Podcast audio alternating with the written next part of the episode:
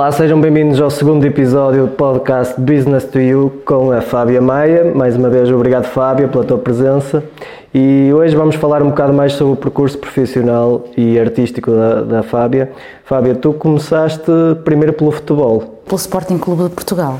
Com, tenho que ressaltar, porque eu era uma fanática do primeiro. O meu pai era jogador de futebol, o meu pai jogava na primeira divisão, na altura que foi Malicão, em, isto em 90, assim uma coisa. Qual era o nome do teu pai? Era Nilson Maia. Era, um, era o trinco, era um craque do caraças. Tenho que pesquisar, não sabia dessa parte. Era um craque, era um craque. Uh, e pronto, e eu, eu, e eu nasci, nasci com essa ambição da bola também. Aliás, quando andava no coleginho, aqueles livros de final de, de ano, onde se escrevia os sonhos de cada um, eu escrevi que queria ser a melhor jogadora do mundo. Eu não estava maluca, que eu era craque, mas, mas não aconteceu, não vai acontecer.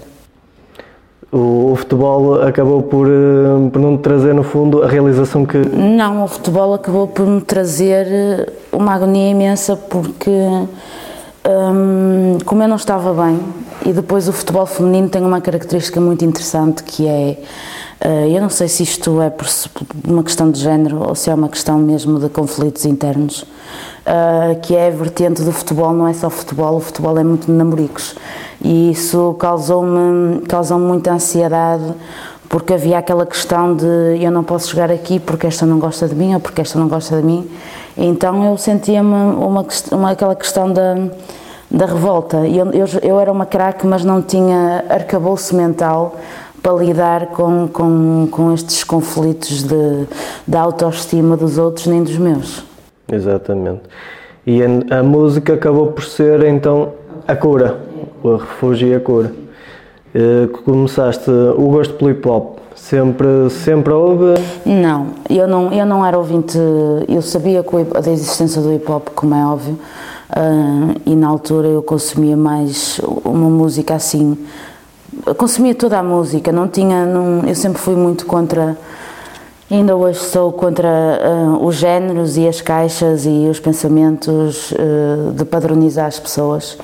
Uh, mas o hip hop não era de todo o, o, o, género que eu, que eu, que eu ouvia, não, não consumia hip hop sabia da existência do Valete, do Regula, do Alan Halloween, sabia.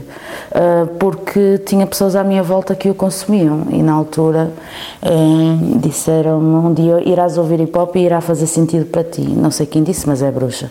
Uh, e o que aconteceu foi que realmente numa fase em que eu estava mais depressiva e foi isto que aconteceu.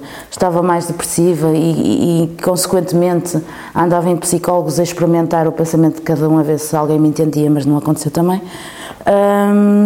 foi aí que eu peguei e comecei a ouvir as letras de hip hop e do rap, não é? Porque as letras do rap são muito, são muito ricas. Sim, é, é engraçado porque parece ser um bocado.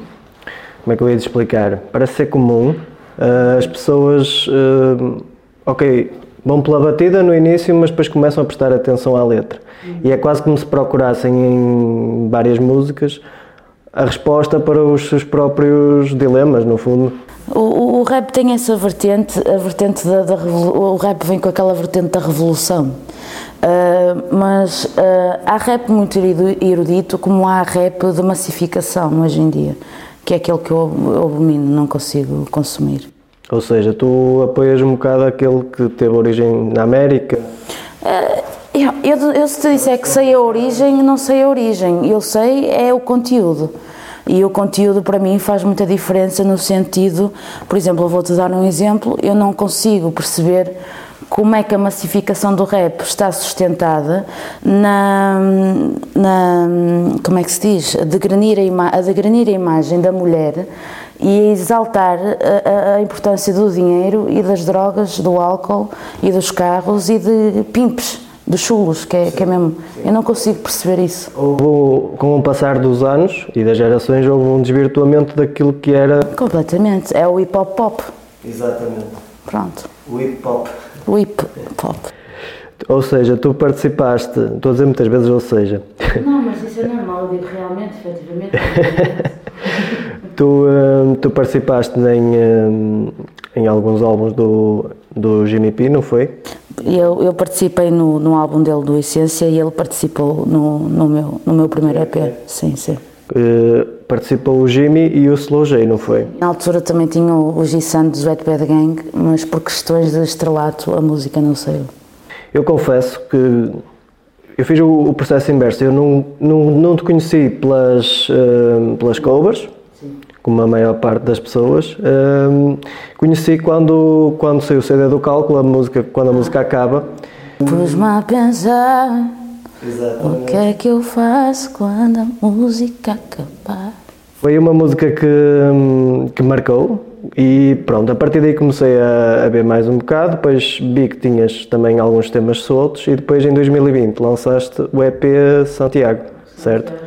Santiago é verdadeira despedida à Fábia iludida e à Fábia sem espinha dorsal, que é isso que eu, que eu refiro. Eu tenho quatro temas, um deles fala sobre, sobre o assunto que me marcou mais, que foi o aborto de, da minha mãe e a consciência uh, de, daquilo que é o aborto na vida de uma mulher. Uh, o outro é a confusão de casares com alguém que nunca conheces a vida toda e achas que és muito feliz. Uh, outro fala sobre os nós que eu recebi, que é estou na minha, estou na minha e uso mais a linguagem rapística, que é assim, invento esta palavra agora. Uh, e, e, e, a rockstar é, é, é, superação, porque eu sou a verdadeira rockstar, porque os verdadeiros rockstars da música são, são os humilhados serão exaltados. É um bocado sobre isso. E, uh, e para mim é um ponto final, é uma pedra, mas uma, a maior pedra que encontrares uh, em tudo que eu fiz para trás, porque não, não me identifico com nada que fiz para trás. A diferença que, que a música pode ter na transformação de uma pessoa, ou seja. Eu acho que eu acho que eu acho que uh, a música serve para tu perceberes a evolução que tiveste durante o tempo uh, interiormente, porque a música, se tu reparares, eu não consigo ouvir as coisas que fiz que fiz ontem, não consigo. Isso é sinal que eu estou num caminho de ascensão e eu é que estou certa. Já desapegaste? O desapego, o desapego é a liberdade, o caminho é a liberdade. Muito bem, muito bem dito. tu depois, uh, depois não, durante, também tiveste o teu percurso académico, certo? Esse tem orgulho, esse tem orgulho, pronto, bem. Estudaste na Universidade de... da Beira Interior. Eu fui para a Faculdade de Letras de Porto, só que perdi-me, essa é a verdade. Não gostaste? Não, eh, não foi a questão de gostar, eu gostei tanto que não ia às aulas, percebes?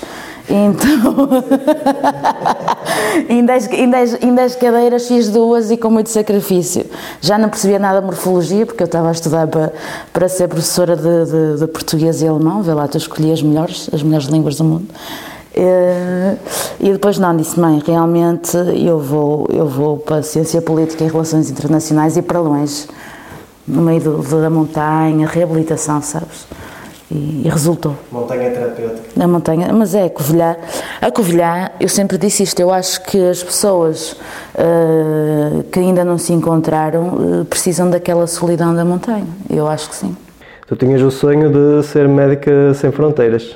Tinha isto tudo por causa da Angelina Jolie, como muitas outras coisas, não é? Queria ser comando, estou a brincar. Uh, mas a Angelina Jolie tinha, fez um filme que era o Love Without Borders, que é o Amor Sem Fronteiras, e, e refletia muito a questão de, da pobreza infantil e etc. E não só. Uh, e estava muito patente essa questão dos médicos sem fronteiras e eu disse à minha mãe mais uma vez: eu vou ser médica sem fronteiras. Só que cheguei ao décimo ano, comecei a namorar, a perceber que era dar beijos na boca e uh, esqueci-me da matemática completamente. É, é, tipo uma borracha que, que passa ali. é, ainda ainda hum, pensas nesse sonho ou descobriste? Eu, eu penso nesse sonho, mas numa vertente. Porque repara, eu tirei relações internacionais e as relações internacionais estão muito ligadas à diplomacia educada e também à negociação internacional e também ao pensamento crítico sobre pensamentos dos outros. E depois também tem a questão, a vertente humanitária, que, é, que são as ONGs, que é as organizações não governamentais, e por aí eu vejo que, e um dia, isto posso dizer, como é óbvio, como tudo, mas eu um dia gostava muito de aliar a música à questão da organização não governamental em qualquer tipo de situação de pobreza extrema. Portanto, não há sonhos impossíveis, sou Ronaldo ou Ronaldo, sou o Fábio. E por que não? Por que não? Quem, quem decide vai, vais ser tu e, e, a tua banda. E a tua banda que iremos falar nos episódios mais à frente. Um, pronto, caros ouvintes, foi o segundo episódio em que falámos um bocado sobre o percurso profissional e artístico da Fábia. Não percam o próximo, porque vamos falar sobre o ponto de vista sobre a música portuguesa cá no mundo. Muito obrigado, Fábio, pela presença e até para a semana.